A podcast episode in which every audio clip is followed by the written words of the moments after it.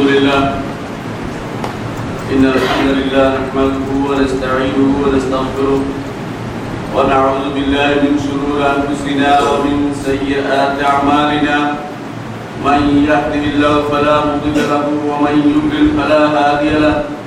وأشهد أن لا إله إلا الله وحده لا شريك له. وأشهد أن محمدا عبده ورسوله. أما بعد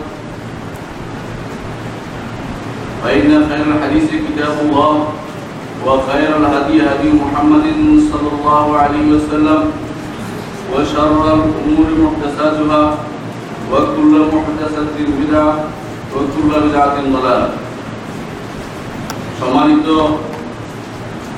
উপস্থিত মুসলিয়ান কিরাম আজকে আমাদের এই পবিত্র জুমার দিনে একত্রিত হয়েছি জুমার নামাজের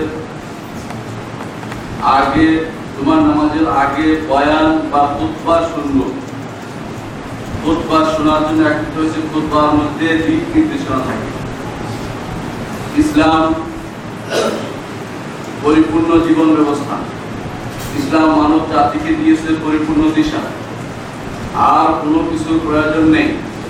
এই দিশা অনুসারে কখন কোন জিনিসের প্রয়োজন হবে সেই জিনিসটা জানিয়ে দেবে প্রতিগণ তাদের আলোচনার ভিতরে এটি হচ্ছে নিয়ম। সম্মানিত মুসলিয়ান গ্রাম কোরআন কারিমে আল্লাহ তাআলা বলেছেন আকমালতু লাকুম দীনাকুম ওয়া আতমামতু আলাইকুম নি'মাতি ওয়া রাদিতু লাকুমুল ইসলাম এমন এক সময় এই আয়াতটি নাজিল হয়েছে, যখন মুসলিমরা সবাই পবিত্র সময়ে, পবিত্র স্থানে, পবিত্র অবস্থায়, সর্বোচ্চ দাসত্ব অবস্থায় তারা সেখানে উপস্থিত ছিলেন। সেটা হচ্ছে আরাফার ময়দানে। আরাফার ময়দানে এই আয়াতটি নাজিল হয়েছে আলিয়াউমা আকমালতু লাকুম দীনাকুম। আজকের দিনে পরিপূর্ণ করে দিলাম তোমাদের জন্য তোমাদের দিন।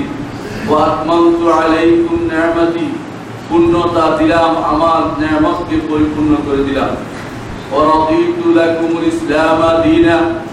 ইসলামকে তোমাদের জন্য হিসাবে দিয়ে আমি সন্তুষ্ট, আল্লাহ তাআলা নিজে সন্তুষ্ট। আল্লাহ দিনের যেহেতু নিজে সন্তুষ্ট, আমাদেরও উচিত সন্তুষ্টি প্রকাশ করা। এই জন্য সকাল বিকাল আমাদেরকে বলতে হয়, রাদিতু বিল্লাহি রাব্বান। আমরা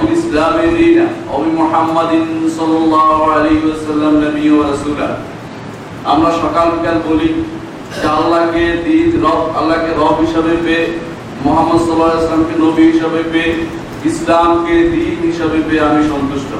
আল্লাহ যেহেতু আমাদেরকে সন্তুষ্ট, ইসলাম দিয়ে আমরাও ইসলাম পেয়ে সন্তুষ্টি। সন্তুষ্টি প্রকাশ করতে হবে।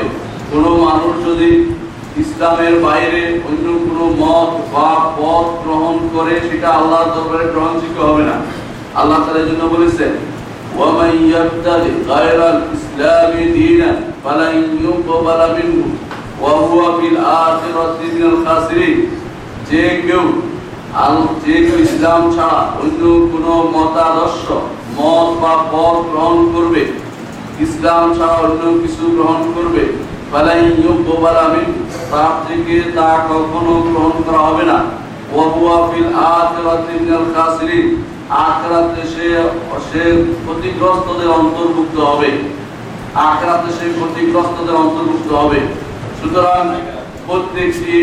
মানুষের উচিত ইসলাম নামক ন্যায়মাত সম্পর্কে ভালো করে জ্ঞাত হওয়া। ইসলাম সবচেয়ে বড় ন্যায়মত যে ব্যক্তি ইসলাম পায়নি আর দুনিয়ার সমস্ত সম্পদ পেয়েছে সে কখনো সে কখনো আল্লাহর নিয়ামত পেয়েছে কিনা আলেমরা তাতে দ্বিমত পোষণ করেন কারণ দুনিয়ার জীবনের মূল্য অত্যন্ত ক্ষণস্থায়ী, সবচেয়ে কম। রসুল্লাহ সাল্লাল্লাহু আলাইহি ওয়াসাল্লাম বলেছেন, যদি দুনিয়া আল্লাহর কাছে মাসির পরের মতো মূল্য হতো, তাহলে কাফেরদেরকে তিনি কখনো সর্বতমা একটু পানিও পান করাতেন না। দুনিয়ার জীবনের চেয়ে আখেরাতের মূল্য অনেক বেশি। ইসলাম যে ব্যক্তি পায়নি, সে আখেরাত থেকে বঞ্চিত হয়েছে। এই জন্য ইসলাম যে পায়নি, সে ইসলাম নিয়ামত পায়নি। তার নিয়ামত, তার এই দুনিয়ার নিয়ামতের কোনো মূল্য নেই। লক্ষ লক্ষ বছর, হাজার হাজার বছর, কোটি কোটি বছর যার বছরের কোনো শেষ নেই, যেই দিনের কোনো শেষ নেই, সেই দিনকে হচ্ছে ইয়মুল আখির। শেষ দিনের জন্য প্রস্তুতি যদি না নিতে পারি দুনিয়ার জীবনে দুনিয়ার জীবন আমার বিফল হবে, কোনো মূল্য থাকবে না। ইসলাম ছাড়া পরবর্তী জীবনের কোনো মূল্য নেই। ইসলামকে আমার জীবনের প্রতিটি অংশে আমি প্রতিষ্ঠা প্রতিষ্ঠা করব। ইসলাম ছাড়া আর কিছু আমি বুঝব না, এটাই আল্লাহ তাআলা চান। কোরআনে কারিমে আল্লাহ তাআলা জন্য বলেছেন ইসলাম। মানব জাতির জন্য, মানুষের জন্য আল্লাহর মনোনীত একটি দিনই আল্লাহ তালা গ্রহণ করবেন করবেন। এবং দিয়েছেন সবার জন্য, তা হচ্ছে ইসলাম। কোরআনে কারিমে আল্লাহ তাআলা যা বলেছেন, প্রত্যেক নবীকে তিনি এই ইসলামের জন্য ইসলাম দিয়ে পাঠিয়েছেন। আল্লাহ তাআলা কখনো ইহুদিবাদ, নাসারাবাদ, খ্রিস্টবাদ ইত্যাদি বিভিন্ন রকমের যত বাদ আছে, যত ধর্ম আছে, ওগুলি কখনো কাউকে দেননি। মানুষ ইসলাম থেকে পরিবর্তিত হয়ে যুগে যুগে ইহুদি হয়েছে, নাসারা হয়েছে, হিন্দু হয়েছে, বৌদ্ধ হয়েছে। কিন্তু আল্লাহ তাআলা একটি দিনে দিয়েছেন। প্রথম যিনি নবী ছিলেন, তিনিও ইসলামের উপর এসেছেন। আদম আলাইহিস সালাতু ওয়াস সালাম তিনিও নবী ছিলেন। ইসলাম নিয়ে তিনি এসেছেন। প্রত্যেক নবী ইসলামের দাবি, দাওয়াত দিয়েছেন কেন? ইসলাম আল্লাহর নিকট মনোনীত একমাত্র দিন। এর বাইরে আর কোনো কিছুর প্রয়োজন নেই। নতুন করে কোনো কিছু নেওয়ার সুযোগ নেই। রাসূলুল্লাহ সাল্লাল্লাহু আলাইহি উপর যখন আকমালতু লাকুম দীনাকুম নাযিল হলো পরিপূর্ণ করে দেওয়ার কথা নাযিল হলো। এর হচ্ছে, কিয়ামত পর্যন্ত আর নবীর প্রয়োজন নেই। কিয়ামত পর্যন্ত আর কিতাবের প্রয়োজন নেই। কিয়ামত পর্যন্ত আর জীবন ব্যবস্থার প্রয়োজন নেই। একমাত্র জীবন ব্যবস্থা হবে দেয়া জীবন ব্যবস্থা, রাসূলুল্লাহ সাল্লাল্লাহু আলাইহি ওয়াসাল্লামের দেয়া জীবন ব্যবস্থা ইসলাম। এই জীবন এবং পরজীবন উভয় জীবনের জন্য ইসলাম আমাদের গ্যারান্টি স্বরূপ। যদি ইসলামকে আমরা আঁকড়ে না ধরি, আল্লাহ তাআলা বলেছেন সে অন্তর্ভুক্ত হবে। এই পরিপূর্ণ, তার আকীদাতে পরিপূর্ণ। আকীদার ক্ষেত্রে আপনাকে আর কোনো কিছু আনা, নিয়ে আসার সুযোগ নেই। এই দিন তার মুআমালাত ইবাদতে পরিপূর্ণ। ইবাদতে আপনি আর কারো কিছু আনতে পারবেন না কোনো কাছ থেকে কোরআন এবং সুন্নাহে যা এসে তাই নিতে হবে রাসূলুল্লাহ সাল্লাল্লাহু আলাইহি ওয়াসাল্লাম দিয়ে যা বের হয়েছে তা করতে হবে যে ইবাদত মুহাম্মদ রাসূলুল্লাহ সাল্লাল্লাহু আলাইহি ওয়াসাল্লাম করেননি কিয়ামত পর্যন্ত তা ইবাদতে ইবাদতে ইবাদতে রূপান্তরিত হবে না যে আমল রাসূলুল্লাহ সাল্লাল্লাহু আলাইহি ওয়াসাল্লাম করেনি কিয়ামত পর্যন্ত সে আমল আল্লাহর দরবারে গ্রহণযোগ্য হবে না যে আমল সাহাবায়ে کرام করেননি আপনি করলে সেটা বেদাত হিসেবে পরিণত হবে। আপনি মনে রাখতে হবে এজন্য ইসলাম আখিরাতে যেমন পরিপূর্ণ ইবাদতেও তেমনি পরিপূর্ণ। ইসলাম মুআমালাতেও পরিপূর্ণ।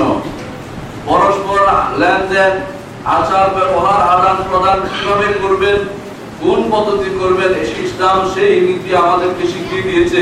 সেখানেও আর নতুন কিছু, কোনো কিছু বিয়োজন করার সুযোগ নেই, সংযোজন করার সুযোগ নেই। নীতি নির্ধারণ করে দিয়েছেন। দুনিয়ার জীবন অনুসারে আপনাকে অনেক কিছুই করতে হবে, কিন্তু কোরআন এবং সুন্নাহর দেয়া নীতি অনুসারে করতে হবে। নিজের মতো করে নীতি বানিয়ে নিতে পারবেন না। ইসলাম তার পারিবারিক জীবন পর্যন্ত মানুষের সুন্দর করে দিয়েছে। পারিবারিক জীবনের পরিপূর্ণতা দিয়েছে। এমন কোন দিক নেই যেখানে আমার নবী মোহাম্মদ রসুল্লাহ আলোচনা করেননি।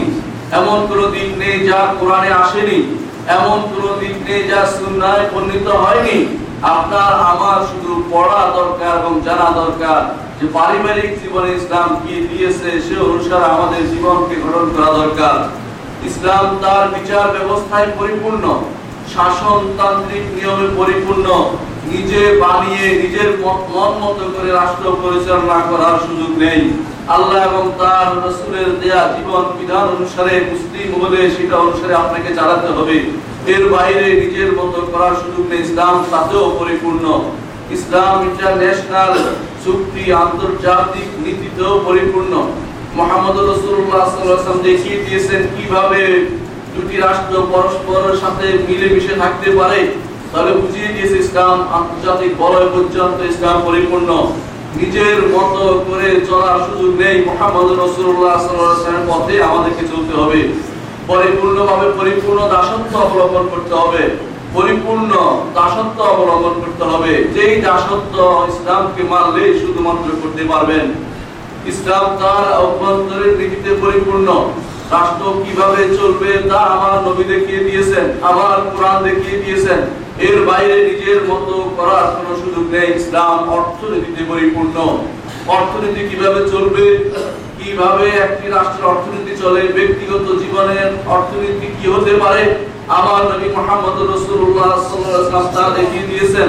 আমার মন মতো করে নিজের প্রবৃত্তির অনুসরণ করে, হাওয়ার অনুসরণ করে, নফসের অনুসরণ করে চলার কোনো সুযোগ নেই। ইসলাম দেখিয়ে দিয়েছেন ওয়াজ ও কীভাবে হবে তা আমার দিয়েছেন, তিনি খুতবা দিয়েছেন, ভাষণ দিয়েছেন, কথা বলেছেন। কীভাবে মানুষকে দিনের প্রতি আহ্বান জানাতে হবে সেই নীতি দেখিয়ে দিয়েছেন। নিজের মতো করে বানিয়ে কোন নীতি আমরা প্রচলন করতে পারি না। অবশ্যই মোহাম্মদ রসুল্লাহ ইসলাম যে ইসলাম নিয়ে এসেছেন ইসলাম যদি পরিপূর্ণভাবে আমরা মানি, তাহলে আমাদের দাসত্ব পরিপূর্ণ হবে আল্লাহর জন্য দাসত্ব, সেটাই আল্লাহ তারা চান। আল্লাহ তারা চান আপনি আল্লাহর এক বান্দা হিসেবে পরিণত হন। বান্দা অর্থ দাস। তার যেমন মনিবের কথার বাইরে চলতে পারে না, আপনিও আপনার রবের আল্লাহ কথার বাইরে পা বাড়াতে পারেন না। কিছুদিন হয়তো আপনি বাড়াতে পারবেন কিন্তু অপেক্ষা করুন, এমন একটি সময় আসবে, আল্লাহ তারা ঠিকই আপনাকে ছাড় দেবে না, কিছুদিন ছাড় দেবেন, কিন্তু একেবারে ছেড়ে দেবেন না। আপনাকে অবশ্যই তখন পাকড়াও করবেন। ইসলাম পরিপূর্ণ, তার আখলাকিয়াত এবং সুলুকিয়াতে আচার ব্যবহারে পরিপূর্ণ। ইসলাম শিখিয়ে দিয়েছে কার সাথে কি আচরণ করতে হবে। রাষ্ট্র প্রধান হতে শুরু করে পিতা মাতা আত্মীয় স্বজন বন্ধু বান্ধব সন্তান সন্ততি আচ্ছা সবার সাথে গ্রামে গঞ্জের মানুষের সাথে কি ব্যবহার করতে হবে? ইসলাম তা শিখিয়ে দিয়েছেন। যদি তা হয়ে থাকে, আমার ব্যক্তিগত জীবন, আমার সামাজিক জীবন, আমার রাষ্ট্রীয় জীবন, আমার রাজনৈতিক জীবন, আলাদা কিছু নয়, একই চকে বাধা। এবং তা হচ্ছে মোহাম্মদ রসুল্লাহ সাল্লামের আনিত দিন। ইসলাম অনুসরণ করে চললে আল্লাহর পরিপূর্ণ দাসত্ব হবে। এর বাইরে যদি কোনো কোথাও সামান্য চলে যায়, আল্লাহর দাসত্ব থেকে মুক্ত হয়ে যাব এবং আল্লাহ তারাও আমার থেকে মুক্ত হয়ে যাবেন। তিনি আমাকে তখন আর তার ছায়া তলে দিবেন, ছায়া তলে আশ্রয় দিবেন না। তার জান্নাত দিবেন না। আমি ছিল জীবনের জন্য হতভাগায় রূপান্তরিত হয়ে যাব। সম্মানিত উপস্থিতি আল্লাহ তাআলা তার দিনকে পরিপূর্ণ করে দিয়েছেন আকীদাতে। এজন্য প্রত্যেকটি মানুষই আকীদায় বিশ্বাস করতে হয়, তাওহীদে বিশ্বাস করতে হয়। তাকে বিশ্বাস করতে হয় যে আল্লাহ তাআলা তিনি রব হিসাবে আল্লাহ তাআলাকে তাকে, আল্লাহ তাআলাকে রব হিসাবে একক সত্তা তাকে মনে করতে হয়। মনে তাকে বিশ্বাস করতে হয় যে আল্লাহ তাআলাই স্রষ্টা তিনি সবকিছুর নিয়ন্ত্রক এবং তিনি জীবন দিয়েছেন, মৃত্যু দিয়েছেন, রিজিক দেন, সৃষ্টি করেন। আল ওয়াল রিজকু ওয়াল মুলক। এই সবই হচ্ছে মহান আল্লাহ তাআলার হাতে। দুনিয়ার কোনো কিছু কেউ নিয়ন্ত্রণ করতে পারে না। আপনার কত কিছু আশা যে আমি কত কিছু নিয়ন্ত্রণ করব আপনি পারেন না। আপনার নিজের জীবনে আপনি নিয়ন্ত্রণ করতে পারেন না। মরার পরে আপনি কীভাবে নিয়ন্ত্রণ করবেন মানুষের ভাগ্য? কত মানুষ আছে, এই কাজটি করে নিজের ভাগ্য পাওয়ার জন্য, নিয়ন্ত্রণের জন্য, পরিবর্তনের জন্য অন্যের দ্বারস্থ হয়। আপনি তো পারবেন না, আপনার নিজেরটাই পরিবর্তন করতে। তাহলে তো আপনি হাজার বছর বেঁচে থাকতে চাইতেন। হাজার বছর বেঁচে থাকতেও আপনি চাইতেন আরও কিছু ঔষধ খেয়ে আরও কিছুদিন জীবিত থাকুন। কেউ কেউ আবার বিভিন্ন রকমের বেশির লাগিয়ে আরও কয়দিন বাঁচার চেষ্টা করে। না, আপনার মৃত্যু এসে গেছে, আপনি নিজেকে নিয়ন্ত্রণ করতে পারেননি। বোঝা গেল আপনার নিয়ন্ত্রণ আপনার হাতে নয়। কার হাতে? রবের হাতে। তিনি হচ্ছেন রব। আল্লাহ তাআলাকে রব হিসেবে একক সত্তা মনে করতে হবে। রবের যে মৌলিক তিনটি গুণ, তা যদি আপনি নির্ধারণ করতে পারেন, তাহলে আপনাকে আল্লাহকে আপনি সঠিক রব হিসাবে মেনে নিলেন। সে মৌলিক গুণের প্রথম গুণ হচ্ছে, আল্লাহ এক আমার সৃষ্টিকর্তা আমাকে আর কেউ সৃষ্টি করেনি। এইটা অবশ্যই স্বীকার করতে হবে। দ্বিতীয় হচ্ছে, আল্লাহ আমার মালিক, তিনি আমার অধিপতি, তিনি আমার মনিব, আমি তার দাস। এই কথা স্বীকৃতি দিতে হবে যে আমার মালিক হচ্ছেন আমার রব। মালিকের মালিকের গোলামি করাই হচ্ছে দাসের কাজ। দাসের কাজ হচ্ছে মালিকের গোলামি করা। মালিক যেটা বলে সেটা শোনা, তাহলে তাহলে দাস এই দাস পুরস্কৃত হবে। মনিবের কাছে, মনিব যা বলেছে তা শুনলে তখনই শুধুমাত্র মনিব দাসের উপর খুশি হয় নাহলে খুশি হয় না। তাহলে আল্লাহকে স্রষ্টা মানবো, আল্লাহকে আমার মালিক মানবো। তৃতীয় হচ্ছে, আল্লাহকে আমার নিয়ন্ত্রক মানবো। তিনি আমার সবকিছু নিয়ন্ত্রণ করেন।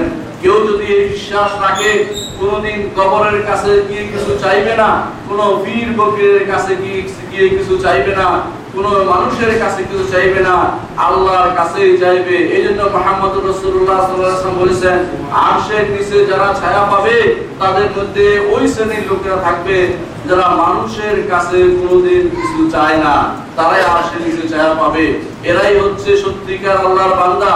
এরাই হচ্ছে সত্যিকার আল্লাহর বান্দা যারা আল্লাহকে রব হিসাবে মেনেছে। আল্লাহকে রব হিসাবে মানাই যথেষ্ট নয়। আল্লাহকে রব হিসাবে কাফের রব মানত। আল্লাহকে রব হিসাবে মানার পরে দ্বিতীয় যে গুরুত্বপূর্ণ কাজ, তা হচ্ছে আপনার যত অ্যাক্টিভিটিস আছে, আপনার যত কাজ আছে, আপনার যে কাজ, সেই কর্মকাণ্ডগুলো একমাত্র আল্লাহর জন্য করা। আল্লাহকে রব হিসেবে মেনে নিছি আল্লাহ আছেন, আল্লাহ আমার সৃষ্টিকর্তা, যথেষ্ট নয়। আপনি কি করেছেন সেটা দেখার বিষয়। আপনি অবশ্যই অবশ্যই মনে রাখবেন যে আল্লাহকে রব হিসেবে মানার পর আমার দায়িত্ব হয়ে গেছে। যিনি আমার মনিব, তাকে খুশি করা। তাকে খুশি করার জন্য কি করতে হবে? আমার যত ইবাদত আছে, আল্লাহর জন্য করতে হবে। কুল ইন্না সালাতি ওয়া নুসুকি ওয়া মাহইয়ায়া ওয়া মামাতি লিল্লাহি রাব্বিল আলামিন। বলতে বলেছে আমার নবীকে, আপনি নবীর চেয়েও কত ছোট? নবীকে বলতে বলেছে, বলো যাবতীয় কেউ কুরবানি করেন কুরবানি একটি নুসুকি আমার জীবনের যত কর্ম, আমার মৃত্যু সবই আমার রবের জন্য হবে। দুনিয়ার কোন কিছুর জন্য হবে না। রাষ্ট্রের জন্য নয়, ভাষার জন্য নয়, দুনিয়ার কিছুর জন্য নয়, আল্লাহর জন্য মৃত্যুবরণ করতে হবে। আল্লাহর জন্য জীবিত থাকতে হবে, খাওয়ার জন্য জীবিত থাকতে হবে না। এবাদতের জন্য, আল্লাহর জন্য, আল্লাহকে খুশি করার জন্য আমার প্রত্যেকটি কাজ পরিচালিত হবে। তাহলে আল্লাহ তাআলার এবাদত প্রতিষ্ঠিত হবে। আমি যখন সালাত আদায় করব, আমি যখন আল ভরসা করব, আমি যখন তাওয়াক্কুল করব, আমি যখন ভয় করব, আমি যখন আশা করব, আমি যখন ভালোবাসবো, একমাত্র আল্লাহকে ভালোবাসবো, আল্লাহর জন্যই কাউকে ভালোবাসবো। নিজের মন মতো করে চলার কোনো সুযোগ নেই। ইসলাম যদি আপনি দাসত্বের কথা আল্লাহ দাসত্ব অবলম্বন করে থাকেন, দাসের নিজের কোনো চাহিদা থাকতে পারে না। দাস নিজের মন মতো করে চলতে পারে না। দাসকে অবশ্যই মনিবের সন্তুষ্টি বিধান করে চলতে হয়। যে ব্যক্তি মনিবের সন্তুষ্টি বিধান করে চলবে, যে ব্যক্তি মনিবের সন্তুষ্টি বিধান করে চলবে, একমাত্র সেই সেই ব্যক্তি সফল কাম হবে। প্রত্যেকটি মানুষ যেভাবে আপনি আল্লাহকে স্রষ্টা হিসেবে মেনেছেন, আল্লাহকে রব হিসেবে মেনেছেন, আল্লাহকে মালিক মেনেছেন, আল্লাহকে আপনার নিয়ন্ত্রক মেনেছেন, সেভাবে আপনি আপনার যত কাজ আছে আপনি আল্লাহর জন্য করবেন। বাজারে যাবেন যখন লেনদেন করবেন, চিন্তা করবেন, আমার রব যেটাতে খুশি হয় সেটা করব। ও ফ্যাক্টরিতে কাজ করবেন চিন্তা করবেন আমার রব যেটাতে খুশি হয় সেটা করব। আপনি মাঠে কাজ করবেন, চিন্তা করবেন আমার রব যাতে খুশি হয়, আমি সেটা করব। ঘরে আসছেন, সন্তান, সন্ততি, স্ত্রী, পুত্র, সবার সাথে আপনি যখন কাজ কারবার করবেন, আপনি চিন্তা করবেন আমার রব কোনটাতে খুশি হয়, আমি সেটাতে করব। যদি তা আপনার হয়, তাহলে আপনার আবাদত আল্লাহর জন্য হয়েছে। আপনার আবাদত শুধু কয়েকটা মসজিদে এসে কয়েকটা মাথা ঠুকানো নয়, আপনার পরিপূর্ণ জীবনটাই দাসের কাজই হলো দাসত্ব করে যাওয়া। দাসত্বের বাইরে তার এক মিনিট সময় নষ্ট হওয়ার সুযোগ নেই। যেই সময়টুকু দাসত্বের বাইরে যাবে, এই সময়টুকু হাসরের দিন আফসোস করতে থাকবে। এই জন্য কেয়ামতের আরেকটি নাম হচ্ছে ইয়াউমুত তাগাবুন যেদিন প্রত্যেকটি মানুষে আফসুস করবে, যে ব্যক্তি আমল করেছে ভালো, সে আফসুস করবে, কেন আরও বেশি করতে পারলাম না?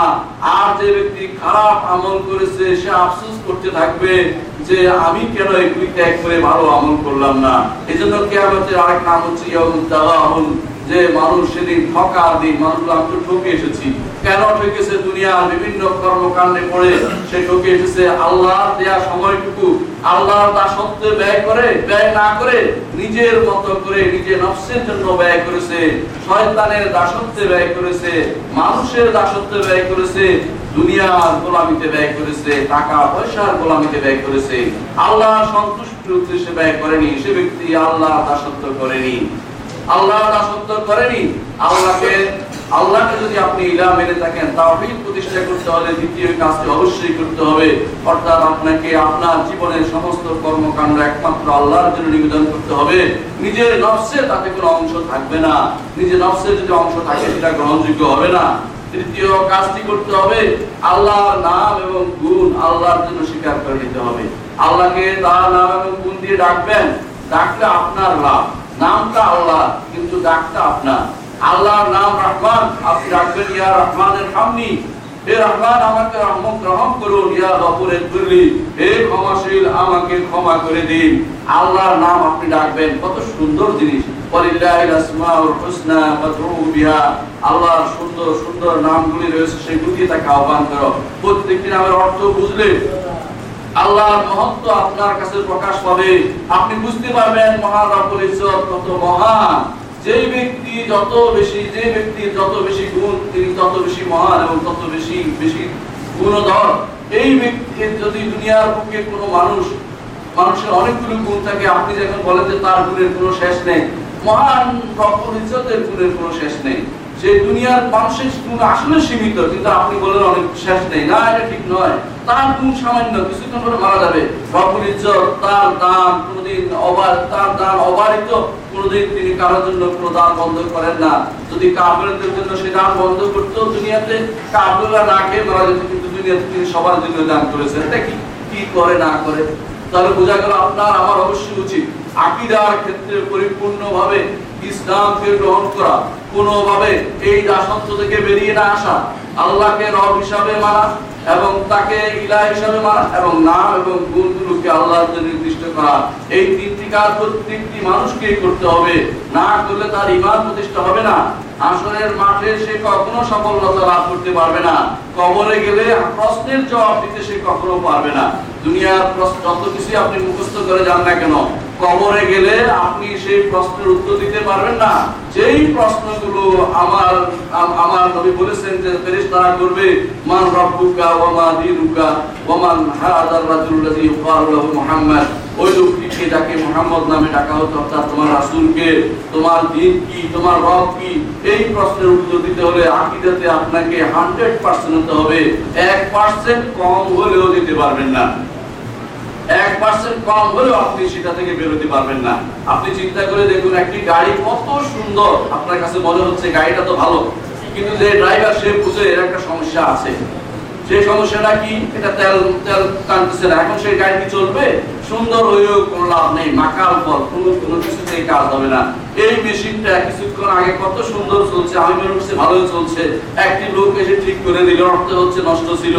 একটু নষ্ট হওয়ার কারণে সেটা কাজ করেনি। তাহলে বোঝা গেল আপনার আকিদা যদি একটু নষ্ট থাকে, আপনি সারা জীবন ব্যর্থতায় পর্যবেসিত হবে। আপনাকে অবশ্যই আকিদায় পরিপূর্ণ হান্ড্রেড পার্সেন্ট মার্ক পেতে হবে। একশোতে একশো থাকতে হবে আপনার আকিদার। এই আকিদায় সামান্যতম ছাড় আল্লাহ তাআলা গ্রহণ করবেন না।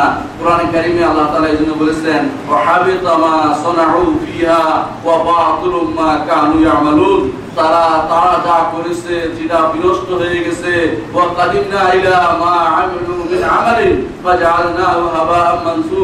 তারা যে সমস্ত কাজ করেছে সেগুলো অগ্রসর হয়ে আমি আমি বিক্ষিপ্ত রূপান্তরিত করে দিয়েছি। কোনো কিছু আল্লাহর দরবারে মাসির পরের মতো সেটার কোনো মূল্য যদি সামান্যতম কোনো ত্রুটি পাওয়া যায়। এই জন্য শিক্ষা বছরের পর বছর ধরে নিতে হবে। সময়ের যুগের পর যুগ থেকে নিতে হবে। মৃত্যুর সময় পর্যন্ত আকীদার শিক্ষা আপনার চলবে। দুনিয়াতে যখন এসেছেন, প্রথম আকীদার শিক্ষা ছিল আপনার কানের কাছে আজান দেওয়া হতো। আজানের মধ্যে আশহাদু আল্লা ইলাহা ইল্লাল্লাহ ওয়া আশহাদু আন্না মুহাম্মাদার রাসূলুল্লাহ। এগুলি আপনাকে শুনিয়ে শোনানো হয়েছে। মৃত্যুর সময় আপনাকে বলতে হবে, সব সবশেষে কালেমা এটা, আশহাদু আল্লা ইলাহা ইল্লাল্লাহ ওয়া আশহাদু আন্না মুহাম্মাদার রাসূলুল্লাহ। কালেমা আপনার সর্বশেষ কালেমা হিসেবে দুনিয়াতে জীবন প্রথমে আসছেন কালেমা নিয়ে, আর শেষ হবে আপনার জীবন কালেমা নিয়ে। তাহলে আপনি সফল কাম হতে পারবেন। মোহাম্মদ রসুল্লাহ আলাইহি জন্য বলেছেন, মান কানা আখিরু কালামি লা ইলাহা ইল্লাল্লাহ সর্বশেষ কালাম সেটা আপনার হতেই হবে। কিন্তু ক্ষেত্রে সামান্যতম কোনো ত্রুটি গ্রহণ করা হবে না। দাসত্ব সবাই করলাম আল্লাহর করলাম, খাজা বাবারও করলাম, সেটা গ্রহণ করা হবে না। পরিপূর্ণ পরিপূর্ণ অংশ আল্লাহর জন্য আপনি নিবেদিত করুন। কোনো কিছুই কারোর জন্য নিবেদিত করবেন না। আল্লাহ রাসূল যা বলেছেন, সেটাই শুধু আমল করুন। নিজের মতো করে চলার কোনো সুযোগ নেই। উপস্থিতি, আকীদা ইসলাম ইসলাম আকীদা যেমন আছে, ইসলামে দ্বিতীয় ওয়াজ আছে। ইসলাম চায় কোরআন এবং যা এসেছে তার মাধ্যমে আপনি সব সময় মনে আল্লাহকে স্মরণ করবেন, মুরাকাবাতুল্লাহ। আল্লাহকে আপনি সব সময় আপনার মুরাকা আল্লাহ দেখছেন, এই কথাটা আপনি মনে করবেন। আপনি আপনাকে যদি উদাহরণ দিয়ে বলি, কোন বাদশার অত্যাচারী বাদশাহ বা শক্তিশালী কোন বাদশার সামনে যদি আপনাকে নেওয়া হয়, আপনার মাথার উপর জল্লাদ কাজ করছে, যে কোনো সময় আপনার উপর সে আঘাত আসতে পারে।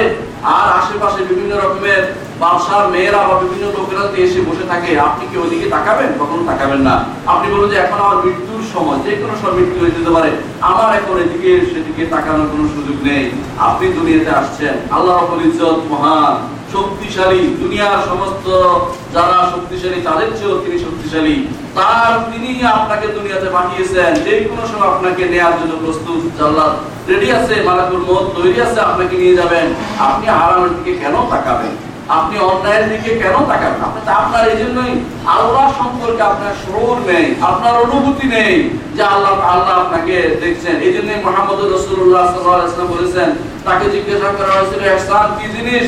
তখন তিনি বলেছেন তাকুন ইয়ারাকা। হচ্ছে এমন ভাবে আল্লাহর ইবাদত করবে যেন তুমি তা এমন ভাবে দুনিয়ার দাসত্ব করবে যেন তুমি তাকে দেখতে পাচ্ছ। আল্লাহকে দেখতে পাচ্ছেন মনে করে ভয়ে আপনি কি প্রকম্প, আপনার প্রকম্প, কম্প এসে যাওয়ার কথা আপনার বুকে, কিন্তু আপনার বুকে তা আসে না। ইব্রাহিম আল্লাহকে সবচেয়ে বেশি চিনতেন। তার অন্তরে ভয়ে ভীত থাকতো। বেশি চিনতেন বেশি ভীত হতেন। আর শুহাদা সালেহিনরা আল্লাহকে বেশি চিনতেন বলেই তারা বেশি ভয় পেতেন। আমরা আল্লাহকে চিনি না, জানি না বলে ভয় পাই না। অন্যায়ের দিকে পা বাড়াই, চোখ হারামের দিকে তাকায়, চোখ দিয়ে হারামের দিকে তাকায়, হাত দিয়ে হারাম, হারামের দিকে হাত হাত বাড়িয়ে দেই কেন? আল্লাহকে আমরা বুঝতে পারিনি। আল্লাহর নিয়ামত কি বুঝতে পারিনি? আল্লাহ তার শাস্তিকে আমরা বুঝতে পারিনি। যে কোনো সময় আমার মৃত্যু এসে যেতে পারে। কীভাবে আমি সেটা করতে পারি? কীভাবে আমি অন্যায় করতে পারি? আমার মৃত্যু তো আমার মৃত্যু তো আদনা আমার সবচেয়ে কাছের আমার মৃত্যু এসে বসে আছে। আমি জানি না কখন মৃত্যু এসে যাবে। আপনার যে অন্যায় করেছে এর জন্য কি হিসাব দিতে হবে? এর জন্য আপনাকে প্রস্তুত প্রস্তুত থাকা দরকার। আপনি যদি মনে করেন যে আমি যা ইচ্ছে তা করে বেড়াবো, তবে অপেক্ষা করুন। আপনি করতে পারবেন, আপনাকে দুনিয়াতে আল্লাহ সে সুযোগ দিয়েছে। অপেক্ষা করুন, মৃত্যু শুধুমাত্র আপনার, মৃত্যু শুধুমাত্র আপনার সেই সুযোগ নষ্ট করে দিবে। তারপরে আপনি বুঝতে পারবেন আপনি কোথায় যাচ্ছেন। আল্লাহর সামনে যখন নিতে হবেন, কবরে এবং হাসরের মাঠে আপনার এই দুনিয়ার এই অবস্থা সম্পর্কে অবশ্যই আল্লাহ তাআলা জিজ্ঞাসা করবেন যে কোরআন এসেছিল, হাদিস এসেছিল, দিন এসেছিল, তুমি কি সেটা গ্রহণ করতে পেরেছিলে কিনা? দুনিয়াতে আল্লাহ তাআলা আমাদেরকে পাঠিয়েছেন। কেন তিনি পাঠিয়েছেন, তিনি বলে দিয়েছেন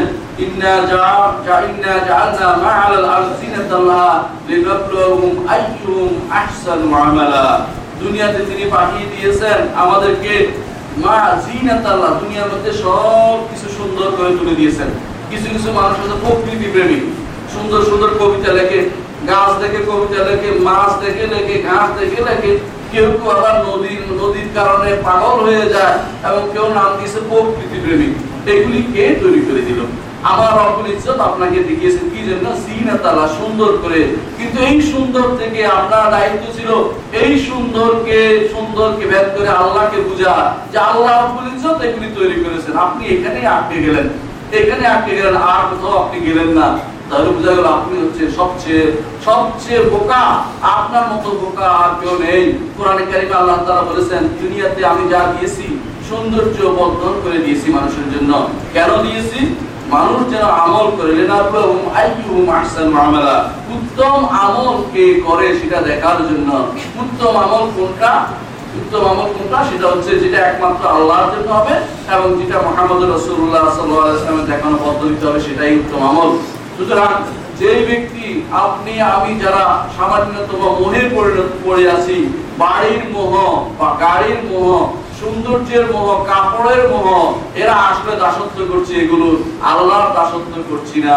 অনেকে আছে, দেখেন, দেখবেন, বাড়ির পর বাড়ি, গাড়ির পর গাড়ি, বিটার পর বিটা, এলাকার পর এলাকা দখল করে, মানুষের জায়গা দখল করে, বড় ধরনের এরিয়া বানায় নিয়েছে, বিভিন্ন রকম ডেভেলপমেন্ট এরিয়া নাম দিয়ে বিভিন্ন অনেক কিছু করে যাচ্ছে।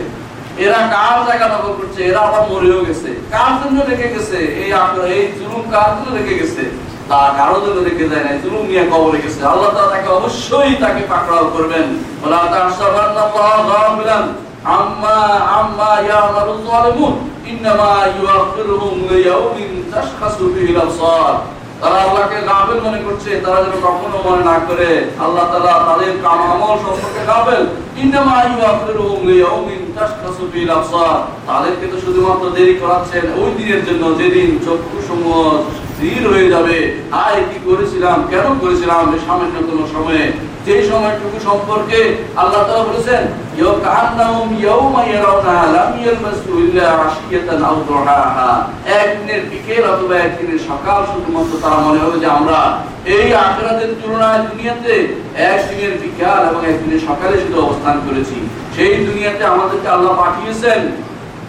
শুধুমাত্র আমাদের আমল ভালো হবে কিনা সেটা দেখার জন্য। আমাদের আমল ভালো হচ্ছে কিনা সেটা আপনি, আমি এখনই দেখার বিষয়। আল্লাহ তাআলা কোরআনে কারিমে বলেছেন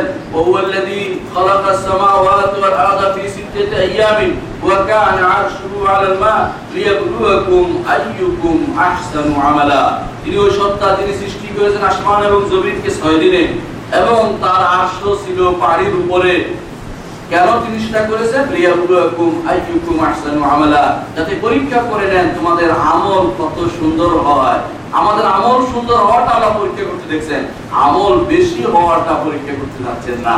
আমল বেশি হওয়া উদ্দেশ্য নয় কোয়ালিটি চাচ্ছেন কোয়ান্টিটি নয়। আপনার কত বেশি আমল সেটা নয়, কত সুন্দর আমল সেটা চাচ্ছেন। আপনি আল্লাহর জন্য করছেন কিনা আপনার কাজটা? আমি ফুটপাতিতে দাঁড়িয়েছি, আল্লাহকে খুশি করার জন্য দিচ্ছি না, আমাকে ক্ষতি বলো, ক্ষতি বলা হবে সেটার জন্য সেটাও বিষয় আপনি মসজিদে এসেছেন, মুসল্লি বলা হয়ে এই জন্য আসছেন? না, আল্লাহকে খুশি করার জন্য আসছেন। আমি কোথাও দিচ্ছি, মোহাম্মদ অনুসরণ করে, না, দুনিয়ার কোন রাজনৈতিক বক্তৃতাকে অনুসরণ করে দিচ্ছি, সেটা বড় কথা। আপনি সালাম আদায় করছেন, আল্লাহ রসুলকে অনুসরণ করে করছেন কিনা? না, আপনার নিজের মন মতো বিভিন্ন মানুষের মানুষের বিভিন্ন নেতা নেত্রীদের কথা শুনে আপনি সালাম আদায় করছেন, তাদের মতো করে করছেন, সেটা দেখার বিষয়। আইয়ুকুম আহসানু আমালা, তোমাদের কার আমল সবচেয়ে সুন্দর হয়? আল্লাহ সেটা দেখতে চাচ্ছেন। কোরআনে কারীম আল্লাহ তাআলা আলো বলেছেন, আল্লাযী খালাকাল মাউতা ওয়াল হায়াতা লিয়াবলুয়াকুম আইয়ুকুম আহসানু আমালা। জীবন এবং মৃত্যু তিনি এই জন্য সৃষ্টি করেছেন যাতে তিনি দেখতে চান যে স্পষ্ট করে দিতে চান, তিনি সবাই জানেন, তারপর স্পষ্ট করে দিতে চান।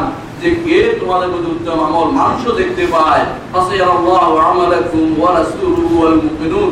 আল্লাহ দেখবেন রাসূলও দেখবেন, ঈমানদাররাও দেখবে কার আমল কীরকম ছিল, ঈমানদাররা তা দেখবে। এটাই আল্লাহ তাআলা চান, ভালো আমলের প্রকাশ হওয়া দরকার। মানুষ ভালো আমল দেখে, ভালো আমল করতে শিখতে পারবে। ভালো আমল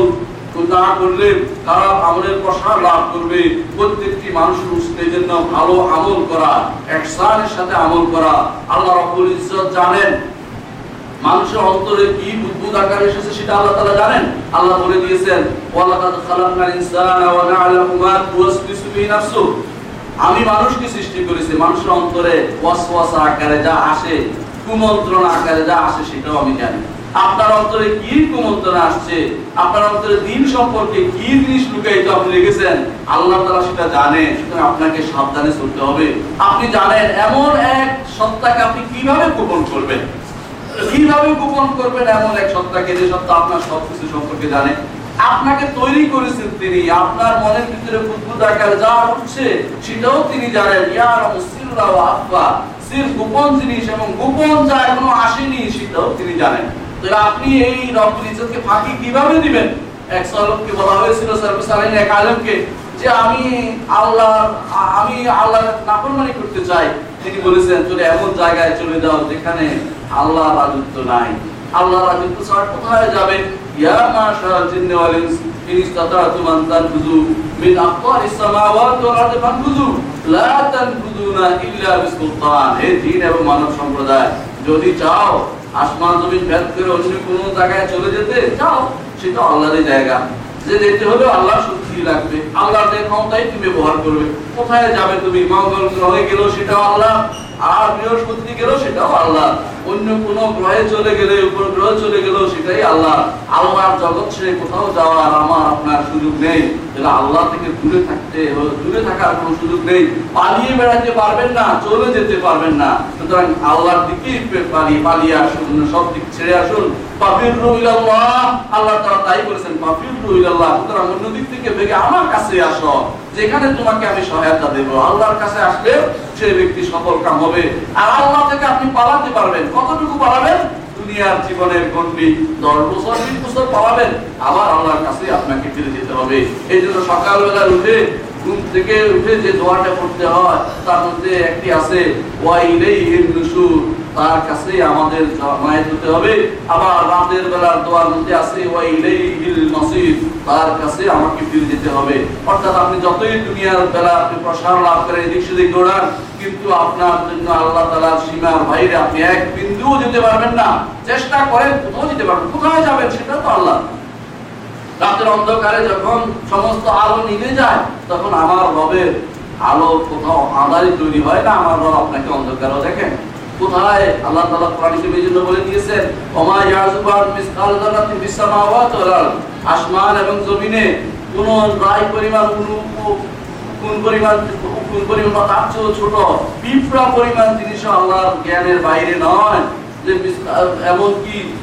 কোথায় কোন কালো পাথরে অন্ধকার রাত্রিতে কীভাবে কোন কালো পাথর উপরে কালো পিঁপড়া কীভাবে হাঁটছে আমার রব সেটা দেখেন। আপনার অন্তরের ভিতরে রাতের অন্ধকার তারা অন্ধকারের আলো নিবালে আপনি মনে করেন না যে আমাকে কেউ দেখছে না আলাইয়া রাকিবু, আমার উপরে আল্লাহ তাআলা পাহারাদার আছেন তিনি আমাকে সবকিছু দেখছেন। আর ফেরেশতা ফেরেশতা কিছু কিছু সময় আপনার থেকে দূরে থাকতে পারে অন্যায়ের সময়, গুনার সময়। কিন্তু আল্লাহ রাব্বুল ইজ্জত আপনাকে সব সময় দেখছেন নফস আপনার আমার বেশি প্রয়োজন। অবশ্যই আপনি তখন এবার আল্লাহর ইবাদতে মন দিতে পারবেন। কোরআনে কারীমে আল্লাহ তাআলা বলেছেন, ওয়ালানা আলাইহি ওয়া মা গায়বিন। আমি জ্ঞানের সাথে তাদের মধ্যে জানাব, তোমরা কি করেছ, এই করেছ এই করেছ? আমি তো গায়েব ছিলাম না, আমি উপস্থিত ছিলাম। আল্লাহ তাআলা কীভাবে উপস্থিত? আরশের উপর থেকে তার জ্ঞান এবং তার দেখা দুটা দ্বারা আমাদের সাথে তিনি আছেন। তিনি আসল উপর আছেন। কোনো মানুষ যেন একটা বিশ্বাস না করে যে আল্লাহ তালা আমার গায়ের সাথে লেগে আছেন এটা নয়। তিনি আশের উপর আছেন, সেখান থেকে তিনি দেখছেন, আমি কি আমল করছি, সেখান থেকে জানছেন আমি কি করে যাচ্ছি। এই জন্য তিনি যত কিছুই করেন না কেন আপনি যত কিছুই করেন, আল্লাহ বলছেন আমি জ্ঞানের সাথে তাদের সবকিছু জানিয়ে দেব। কুসরতুল অল্প অল্প করে সবকিছু জানিয়ে দেয়া। আমি তো গায়েব ছিলাম না, আমি তো সবসময় তাদের দেখেছি। আমি সবসময় তাদের সম্পর্কে জেনেছি।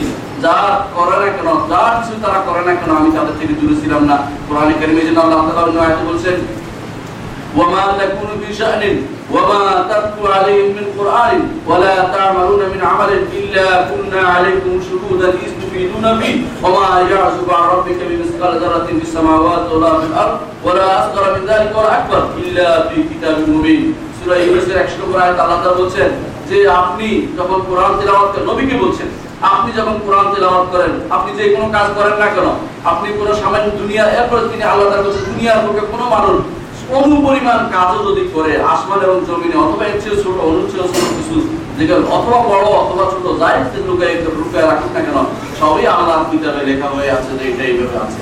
তাহলে আপনি, আমি পালানোর কোনো সুযোগ নাই, আপনাকে, আমাকে অবশ্যই মনে রাখতে হবে কাফেররা কি তখন যে মনে রাখতে হবে যে আমাদের পালানোর কোনো সুযোগ নাই। কাফের মুনাফিকরা আলাইহি দেখলে দরবারে আস্তে করে কাপড় দিয়ে পালিয়ে যেত। কোরআনে কারিমে আল্লাহ তাআলা সেটা বলে দিয়েছেন, আলা ইন্নাহুম ইয়াসনুনা সুদুরহুম লিয়াস্তাগফু মিনহু হিনা ইয়াস্তাগশুনা দিয়াবহুম। তারা যখন কাপড় দিয়ে বাঁকা হয়ে চলে যায়, আল্লাহ তালা এদের অবস্থা সম্পর্কে জানে। আল্লাহ নবীকে জানিয়ে দিলেন সেটা। এর অর্থ হচ্ছে যে কত কিছুই করেন না কেন আপনি, আল্লাহ কিন্তু আপনাকে দেখছে। এই মোরাকাবাতুল নফস আমার আপনার এখন সবচেয়ে বেশি জরুরি। দুনিয়ার বুকে আপনি যাই করেন, আপনার মধ্যে থাকতে হবে। যত কিছুই করি না কেন, আল্লাহকে আমি সব সময় আমার ধ্যানে রাখব, মোরাকাবা করব। এই মোরাকাবা, সেই মোরাকাবা নয় যে মোরাকাবার জন্য কিছু মানুষ তো বন্ধ করে বসে পড়ে আছে। ওগুলি উদ্দেশ্য নয়। উদ্দেশ্য হচ্ছে সব সময় আল্লাহর কথা স্মরণ করবেন যে আল্লাহ আমাকে দেখছে। আমি যা করি না কেন আল্লাহ আমাকে দেখছে। আল্লাহ আমাকে দেখছে, দেখেই যাচ্ছে। আমি আল্লাহকে দেখছি, এটা দেখা খুব কঠিন। আমি আল্লাহকে দেখছি, এটা হলো তো আপনি কাছে, অন্যায়ের কাছে ধারেও যেতে পারবেন না। কিন্তু অন্যায় যদি কাছাকাছি এসে যায়, তখন মনে তো আমাকে দেখছে, ছেড়ে দিয়ে চলে আসবেন। এটাই হচ্ছে সবচেয়ে দাসত্বের বড়, সবচেয়ে বড় স্তর, যাকে বলা হয় ইহসান মুহাম্মদ আলাইহি ওয়াসাল্লাম, সে ইহসান আমাদেরকে শিক্ষা দিয়েছেন। যদি আপনি আমল সালেহ করেন যে কোনো আমল সালেহ জন্য যে দুনিয়াতে আপনাকে পাঠিয়েছেন, ভালো কাজের জন্য আল্লাহ তাআলা আপনাকে দুনিয়াতে পাঠিয়েছেন, তাহলে অবশ্যই মনে রাখবেন, ভালো কাজ অবশ্যই মুহাম্মদ সাল্লাল্লাহু আলাইহি ওয়াসাল্লাম পদ্ধতি হতে হবে। আল্লাহ তাআলা কোরআনে কারীম বলেছেন, ওয়ামা আতাকুমুর রাসূলু ফাখুযু, ওয়ামা নাহাকুম আনহু রাসূল তোমাদেরকে যা দিয়েছেন তা গ্রহণ করো, রাসূল তোমাদের থেকে যা নিষেধ করেছেন তা পরিত্যাগ করো। রাসূল আরও আল্লাহ তাআলা আরও বলেছেন রাসূলা ফাকাদ আতা আল্লাহ। যে কেউ রাসূলের আনুগত্য করবে, সে আল্লাহরই আনুগত্য করল। আল্লাহ তাআলা আরও বলেছেন কুনতুম তোমরা যদি কোনো আল্লাহকে ভালোবাসা দাবি করে থাকো, তাহলে রাসূলের অনুসরণ করো, আমার অনুসরণ করো। রাসূলকে পড়তে বলেছেন, রাসূল অনুসরণ করতেই হবে। আল্লাহ তাআলা আরও বলেছেন লাহুম তাদের শরীক আছে যারা যে শরীক তাদের জন্য দুনিয়ার বিধান প্রবর্তন করেছে না কখনো নয়। আল্লাহ ছাড়া কোনো শরীক নেই। তিনি শুধুমাত্র বিধান প্রবর্তন করতে পারে, তিনি হুকুম দিতে পারে, তিনি আইন দিতে পারে। দুনিয়ার মানুষের আল্লাহর দেয়া আইনের বিরুদ্ধে কোনো আইন দিলে তা কখনো গ্রহণযোগ্য হবে না। মন থেকেও মেনে নিলে সে কাফের হয়ে যাবে, আর যদি সেটা আমল করে, তাও কাফের হয়ে যাবে। এই জন্য আল্লাহ তালাই একমাত্র বিধান দাতা আইন দাতা হুকুম দাতা তার হুকুমের বাইরে কারও হুকুম চলতে পারে না। প্রত্যেকটি মানুষ তা বিশ্বাস করতে হবে। মোহাম্মদ রসুল্লাহ ইসলামের হাদি। তার নিয়ম অনুসারে যদি না হয়, সে আমল কবুল হবে না। এটা প্রথম শর্ত। যে কোনো আমল কবুল হওয়ার জন্য তিনটি শর্ত আছে। প্রথম শর্ত হচ্ছে অবশ্যই মোহাম্মদ রসুল্লাহ যা পদ্ধতিতে হতে হবে আপনার আমলটি।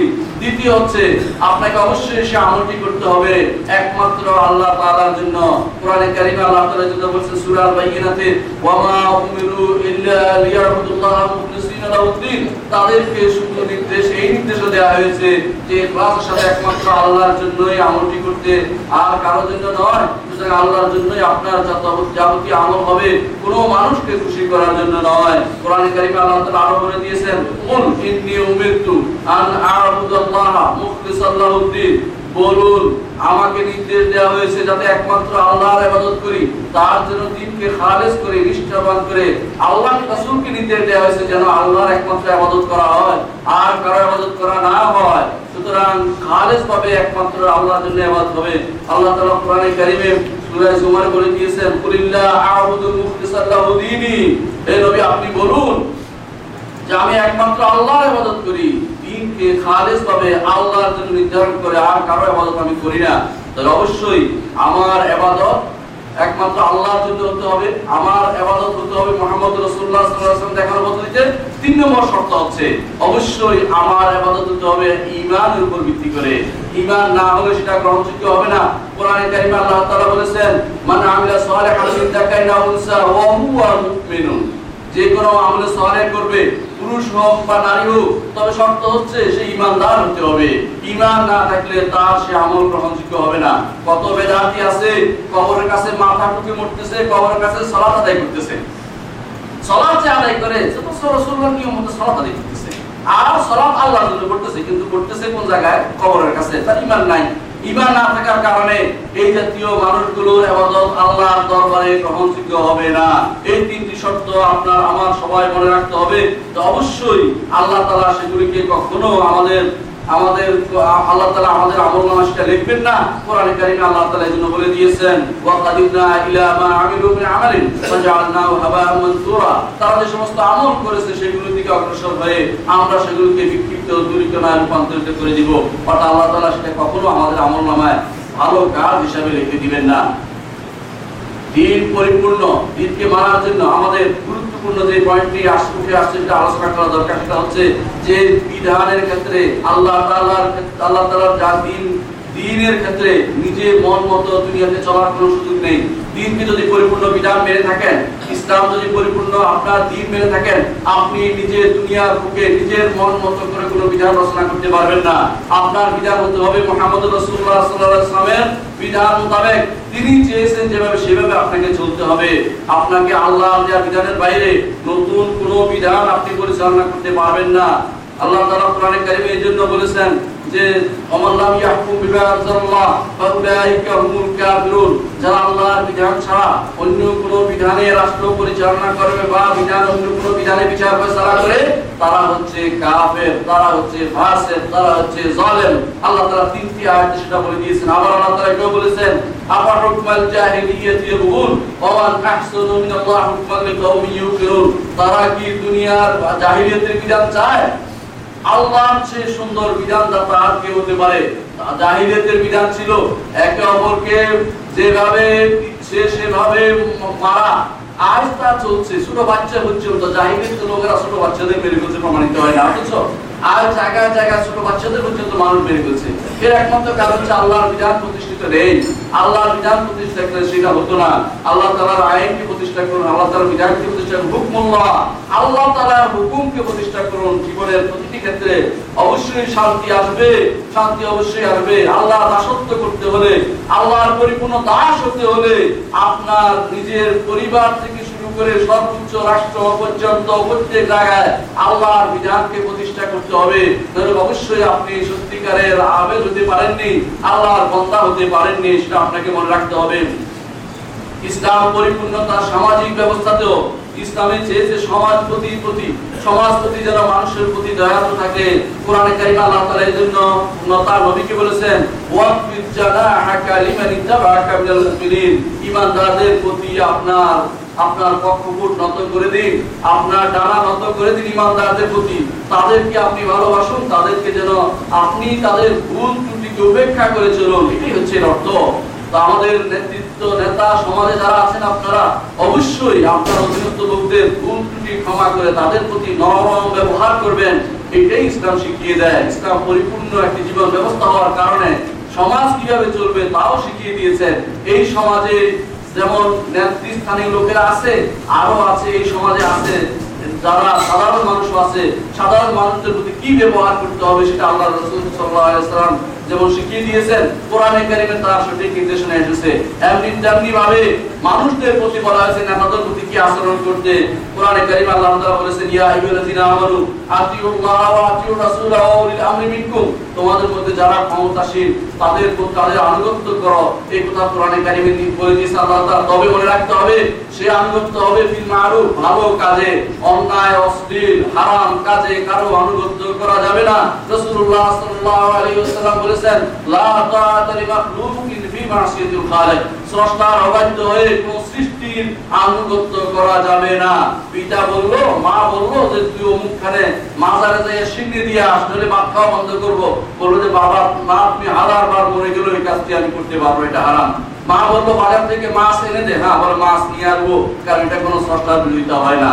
স্রষ্টার বিরোধিতা করে সৃষ্টির কোনো নির্দেশনা পালন করা যাবে না।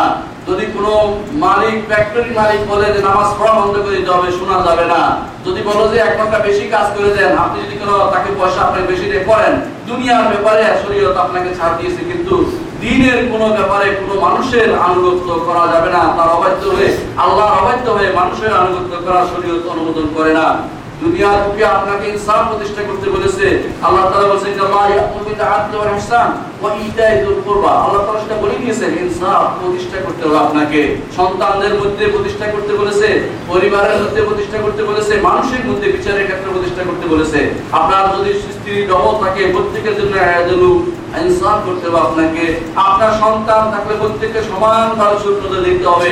একজনের পয়সা বেশি আছে দিকে তাকে যে ব্যক্তি একটু নিঃস্ব আছে, গরিব আছে, তাকে ভালোবাসলেন না।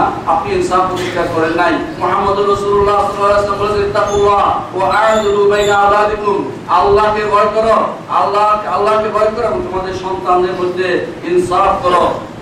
আল্লাহ রসুল দেখিয়ে দিয়েছেন, কীভাবে সমাজে শান্তি প্রতিষ্ঠা করতে হয়।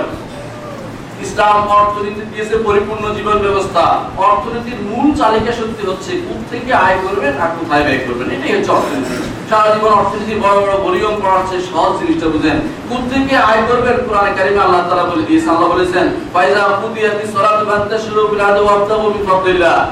শেষ হলে আল্লাহর জীবন দুনিয়ার জীবনে দুনিয়ার বুকে ছড়িয়ে পড়ো এবং আল্লাহর ফজল কাম নিয়ে করো, আল্লাহর ফজল তালাশ করো, আল্লাহর রহমত তালাশ করো, রিজিক তালাশ করতে আল্লাহ তাআলা বলে দিয়েছেন। সুতরাং কোন থেকে তালাশ করতে বলেছেন? আল্লাহর নিয়ম মতে তালাশ করতে বলেছেন।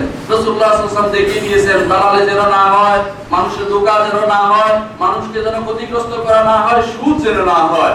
এইগুলি দেখিয়ে তিনি বলেছেন, হালাল পদ্ধতিতে যেন কামাই করা হয় ওয়াসাল্লাম শিখিয়ে দিয়েছেন। সুতরাং কামাই হতে হবে হালাল পদ্ধতিতে, আবার খরচ করতে হবে হালাল পদ্ধতিতে। আপনার পরিবারের প্রতি টাকা খরচ করবেন, সেটাও সদকা নিয়ত হবে। আপনার সন্তানের জন্য যা খরচ করবেন, সেটাও সদকার জন্য হবে। পিতা মাতার জন্য যা খরচ করবেন, সেটাও সদকা হবে।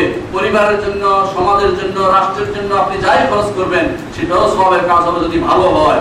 অন্যায় হলে আল্লাহ তালা কারীম বলে দিয়েছেন ফাসাদ ফাসায়ুদ্রিকুনা তারা এখন খরচ করছে কিয়ামতের মাঠে, এটা তাদের বিরুদ্ধে যাবে, তারা আফসোস করবে, হায়, আমি অন্যায় পথে খরচ করছি। যারা গানের জন্য লক্ষ লক্ষ কোটি টাকা খরচ করতেছেন, গান গান পরিচালনা করার জন্য খরচ করতেছে টাকা। গান পরিচালনা করার জন্য বিভিন্ন টিভি অনুষ্ঠানের স্পন্সর হচ্ছে, বিভিন্ন গানের স্পন্সর হচ্ছে, তারা হারাম কাজ করছে। হাসরের মাঠে এর জন্য তাদেরকে জবাবদিহি করতে হবে। নিজে পথভ্রষ্ট হয়েছে, বহু মানুষকে তারা পথভ্রষ্ট করছে। তারা এর জন্য জবাবদিহি করতে হবে, একটা টাকা আপনি হারামে কেন ব্যয় করবেন? হালালে ব্যয় করুন, মসজিদ নির্মাণে ব্যয় করুন, এতিমখানা নির্মাণে ব্যয় করুন, সমাজের দুস্থদের সেবায় ব্যয় করুন। অনেক মানুষ আছে দুঃখে দুঃখে মরছে, তাদের সেবায় ব্যয় করুন। আল্লাহ দিনের জন্য ব্যয় করুন, একটি কিতাব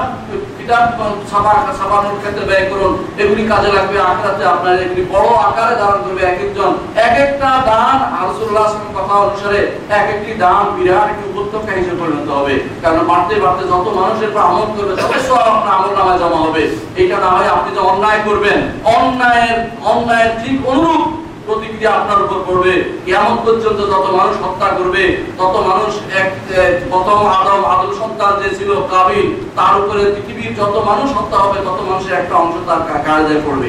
তবে একটা অন্যায় পথ যে রচনা করবে, মনে রাখবেন, সে অবশ্যই এর জন্য জবাবদিহি করতে হবে। মসজিদে সালাত আদায় করতে আসতে পারছে অনেকেই, কিন্তু তাদের অন্তরের ভিতরে এখনও হারামের টাকা টাকা ব্যয়ের প্রবণতা বন্ধ হয়নি। প্রত্যেকের উচিত তা থেকে সাবধান হওয়া, আল্লাহ দেয়া নিয়ম মোতাবেক আয় করতে হবে, আল্লাহর যে দেখিয়ে দেয়া নিয়ম মোতাবেক পদ্ধতিতে শুধুমাত্র ব্যয় করতে হবে, নিজের মন মতো চলার কোনো সুযোগ নেই। অর্থনীতির পরে দুনিয়ার জীবন আপনার সবচেয়ে বড় যে সাইড সেটা হচ্ছে যে আপনি রাষ্ট্র কীভাবে পরিচালনা করবে ইসলাম তা শিখিয়ে দিয়েছেন। রাষ্ট্রের বড় দায়িত্ব হচ্ছে অন্য কোনো আক্রমণ থেকে মানুষ, মানুষকে হেফাজত করা। বড় দায়িত্ব এক নম্বর। দ্বিতীয় দায়িত্ব হচ্ছে মানুষের ঐক্য রক্ষা করা। এই দুটি বড় দায়িত্ব রাষ্ট্রের ভিতরে। রাষ্ট্রের বাইরের সাথে সম্পৃক্ততা ইন্টারন্যাশনাল ট্রিটি অনুসারে যেটা বলা হয়, আন্তর্জাতিক চুক্তি অনুসারে। রাষ্ট্রের বড় দায়িত্ব হচ্ছে দুটি। একটি হচ্ছে রাষ্ট্রকে ঐক্য ধরে রাখা আর রাষ্ট্রের বাইরের আক্রমণ থেকে সুরক্ষা করা। এই দুটি কাজ ইসলাম শিখিয়ে দিয়েছে মোহাম্মদ রসুল্লাহ সাল্লাম দেখিয়ে দিয়েছেন। এই দুটি কাজ আমাদের প্রত্যেকটি ইমানদারের দায়িত্ব। আর রাষ্ট্রের ভিতরে কি করতে হবে? রাষ্ট্র পরিচালনার ক্ষেত্রে। অবশ্যই অবশ্যই ছয়টি জিনিসের নিরাপত্তা অবশ্যই দিতে হবে। এক নম্বর হচ্ছে দিনের নিরাপত্তা প্রতিষ্ঠা করতে হবে, অথচ আজ দিনের বিরুদ্ধে কথা বলা হচ্ছে। বিভিন্ন বিভিন্ন মিডিয়াতে ইসলামের বিরুদ্ধে কথা বলা হচ্ছে। কেউ কেউ সেখানে না করানোর কেউ নেই। ভয়ে সবাই আড়ষ্ট হয়ে গেছি। ব্যক্তি চিন্তার স্বাধীনতা নাম দিয়ে মানুষকে আমরা ক্ষতিগ্রস্ত। কিসের চিন্তা? চিন্তা তো মানুষের খারাপ কথাই আসে। চিন্তা আসে আপনারা মেরে ফেলব তখন যায় যাবে? না, চিন্তার স্বাধীনতা গ্রহণ করা যাবে না। সব চিন্তার স্বাধীনতা গ্রহণ করা যাবে না। দিনের বিরুদ্ধে যে চিন্তা হবে চিন্তার স্বাধীনতা গ্রহণ করা যাবে না। অবশ্যই রাষ্ট্রের দায়িত্ব হচ্ছে দিন হেফাজত করা। রাষ্ট্রের দায়িত্ব হচ্ছে মানুষের বিবেক হেফাজত করা। যদি কোনো চালু থাকে ফেন্সিডিল যদি চালু থাকে, সেখানে যদি কোনো বিভিন্ন রকমের এখন যা চালু হয়েছে, যে সমস্ত ট্যাবলেট, বড়ি যা চালু হয়েছে, এগুলি যদি চালু থাকে, আকল মানুষের হেফাজত থাকবে না। রাষ্ট্রের দায়িত্ব হচ্ছে আকল হেফাজত করা। রাষ্ট্রের দায়িত্ব হচ্ছে মানুষের সম্পদ হেফাজত করা। এই জন্য কোরআনে কারিমে আল্লাহ বিমা কাসাবা নাকারা মিনাল্লাহি ওয়াল্লাহু আজিজুল হাকীম। অবশ্যই মনে রাখতে হবে, রাষ্ট্রের দায়িত্ব হচ্ছে যেমনি ভাবে তিন করা তেমনি ভাবে মানুষের সম্মান, হেফাজত করা।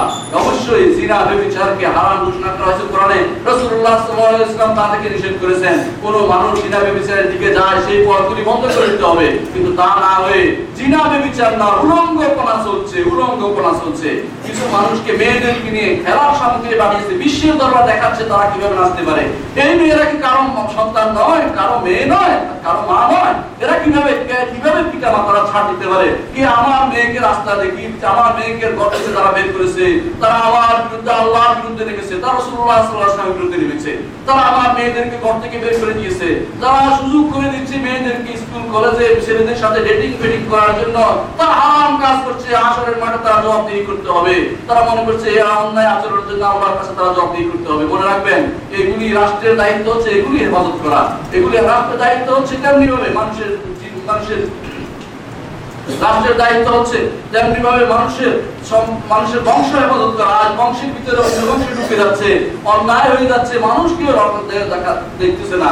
এই দায় দায়িত্ব কে কে কে হেফাজত করে মানুষের রাষ্ট্রের দায়িত্ব হচ্ছে মানুষের নফসের হেফাজত করা, জানের হেফাজত করা। আর জান কেন তা কেউ দেখছে না। আপনার, আমার সবার দায়িত্ব মনে রাখতে হবে।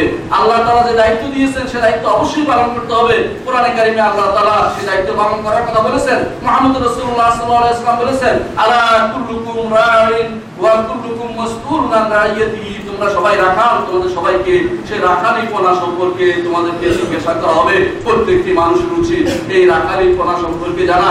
আল্লাহ আমাকে দায়িত্ব দিয়ে সঠিকভাবে সেটা পালন করা। সুতরাং প্রত্যেকটি মানুষ উচিত দিনকে বোঝা দিনকে বোঝা দিনকে বুঝে সেটা অনুসারে মেনে চলা আকুল কাউলি হাদা আস্তাগফিরুল্লাহ লি ওয়া লাকুম ওয়া লিসাইরিল মুসলিমিন ফাস্তাগফিরুহু ইন্নাহু হুয়াল গফুরুর রহিম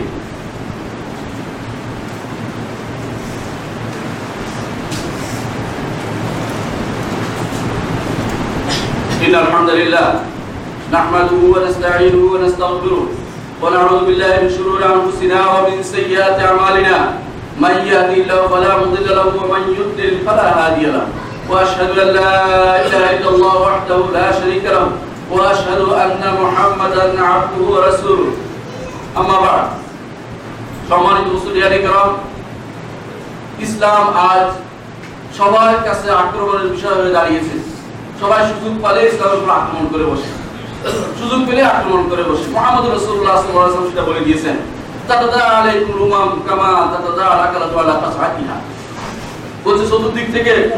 বিভিন্ন জাতি তোমাদের উপরে হুমড়ি খেয়ে পড়বে, যেমনি ভাবে খাবারের উপরে খাবারের উপরে হুমড়ি খেয়ে পড়ে যা ক্ষুধার্তরা তেমনি ভাবে সমস্ত মানুষ আজ আমাদের উপরে হুমড়ি খেয়ে পড়েছে। আমাদের নারীদেরকে ঘর থেকে বের করতে পারলে তারা খুশি পায় আমাদের যুবকদেরকে তারা দিন ধর্মহীন করে ফেলতে পারলে খুশি পায় আমাদের যুবকদের মধ্যে তারা সমকামিতা প্রয়োগ করতে চায়। আমাদের নারীদেরকে তারা ঘর ভিতরে বের করে নিয়ে নারীদের নারীদের মধ্যে যৌন কাজ করাতে চায়। আমাদের নারীদেরকে তারা অন্যায় প্রবৃত্ত করাতে চায়। আমাদের স্বাধীনতার নাম চিন্তার স্বাধীনতার নাম দিয়ে আমাদের আকিদা পালন করতে চায়, বিশ্বাস পালন করতে চায়। আমাদের ইসলাম নামক প্রিয় ন্যায়ভক্তি থেকে আমাদের বঞ্চিত করতে চায়। আমাদেরকে তারা কি চায়? তারা চায় তাদের মতো হয়ে যেতে।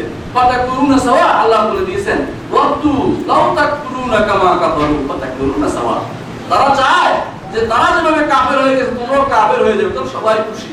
যে এইডস আক্রান্ত, সে চায় সমস্ত মানুষ এইডস আক্রান্ত হয়ে যায় তাহলে খুশি হবে। কারণ সে একটা বিরাট বিপদে আছে, সব মানুষের বিপদে হয়ে যায় ইউরোপ, আমেরিকা শুরু করে পাশ্চাত্য সভ্যতা প্রত্যেকটি মানুষ চাচ্ছে, আমাদেরকে দিন থেকে বের করে। আজকের দিনে উপরে থাকা হচ্ছে। মোহাম্মদ রসুল্লাহ সাল্লাম বলেছেন, সাহাবিদের পঞ্চাশ জনের চেয়েও বেশি উত্তম কাজ হবে আমাদের দিনের উপর অটল থাকা। প্রত্যেকটি মানুষের উচিত দিনের উপর অটল থাকা। রসুল্লাহ আসলাম বলতে শহীদ শহীদ। রসুলের রসুল্লাহ আসলাম যুগের 50 জন শহীদের চেয়েও আজকের দিনে উপর অটল থাকাটা আরও বেশি বেশি সবের কাজ হবে। প্রত্যেকটি মানুষের উচিত, ওদিকে তাকাবো না আমি তাকাবো না, নিজের ব্যক্তিত্ব বজায় রাখব আমি অন্যায়ের দিকে তাকাবো অন্যায় কাজ করব না, যে পারুক করুক। আমি তাকে বলব সে যে অন্যায় করে বসে আমার দায়িত্ব হচ্ছে তাকে বলা এর উপর আর দায়িত্ব নাই এমনটুকু অবশ্যই করব। প্রত্যেকটি মানুষের উচিত উচিত এই জন্য যে আমার ব্যক্তিগত জীবন থেকে, সামাজিক জীবন, রাষ্ট্রীয় প্রত্যেক জীবনে, আমার অর্থনৈতিক জীবন, আমার তো সব জায়গাতে আমি আল্লাহর দাসত্ব প্রতিষ্ঠা করব। আমি দাস আল্লাহ আল্লাহ আমার মনিব মনিবের কথার বাইরে আমি চলবো না। এর বাইরে কোনো কিছু আমি চিন্তা করব না। এটা প্রত্যেকটি মানুষের মাথায় রাখা উচিত। ألا صلوا على سيد البشرية معلم البشرية محمد بن عبد الله. قل اللهم صل على محمد وعلى آل محمد كما صليت على إبراهيم وعلى آل إبراهيم. إنك حميد مجيد. اللهم بارك على محمد وعلى آل محمد كما باركت على إبراهيم وعلى آل إبراهيم. إنك حميد مجيد. اللهم ارض عن الخلفاء الراشدين أبي بكر وعمر وعثمان وعلي وعن سائر الصحابة والتابعين. رضوان الله عليهم أجمعين. اللهم اغفر المسلمين والمؤمنين المسلمين والمسلمات والمؤمنين والمؤمنات اللهم اهدهم اللهم اهدهم سبل السلام واخرجهم من الظلمات الى النور اللهم اغفر لنا يا ارحم الراحمين الله بالشرك যেখানে যেখানে মুসলিমরা নির্যাতিত হচ্ছে তাদেরকে তুমি রহমত করো আল্লাহ আল্লাহ আলপ হালবের উপরে আলপুর উপরে ইউরোপিয়ান খ্রিস্টান এবং আমাদের মুশরিক মুশরিক মুসাইরিরা যে আক্রমণ চালাচ্ছে, আমাদের ভাইদেরকে তুমি হেফাজত করো আল্লাহ। আল্লাহ তাদেরকে কঠিন বিপদে তাদের পাশে থাকো আল্লাহ। আমরা কিছুই করতে পারছি না, দোয়া ছাড়া আল্লাহ তুমি তাদেরকে হেফাজত করো আল্লাহ। মুসলিম বিশ্বে যেখানে মাজলুম মানুষরা নির্যাতিত হচ্ছে, আল্লাহ তুমি তাদেরকে হেফাজত করো আল্লাহ। মুসলিমদেরকে তুমি তাদের দিনকে শিখিয়ে দাও আল্লাহ তাদের মেয়েদেরকে তুমি হেসমত দান করো আল্লাহ তাদের সন্তান ছেলেদেরকে দিনের উপর প্রতিষ্ঠিত রাখো আল্লাহ اللهم اغفر للمؤمنين والمؤمنات والمسلمين والمسلمات الاحياء منهم والاموات اللهم اهلك الكفرة والمبتدعة والزنادقة واليهود والهندوس والمشركين اللهم شتت شملهم اللهم مزق جمعهم وخالف بين كلماتهم اللهم اغفر يا اللهم اغفر لهم وارحمهم يا ارحم الراحمين عباد الله رحمكم الله. إن الله يأمر بالعدل والإحسان وإيتاء ذي القربى وينهى عن الفحشاء والمنكر والبغي يعظكم لعلكم تذكرون ولذكر الله أكبر. والله يعلم ما تصنعون.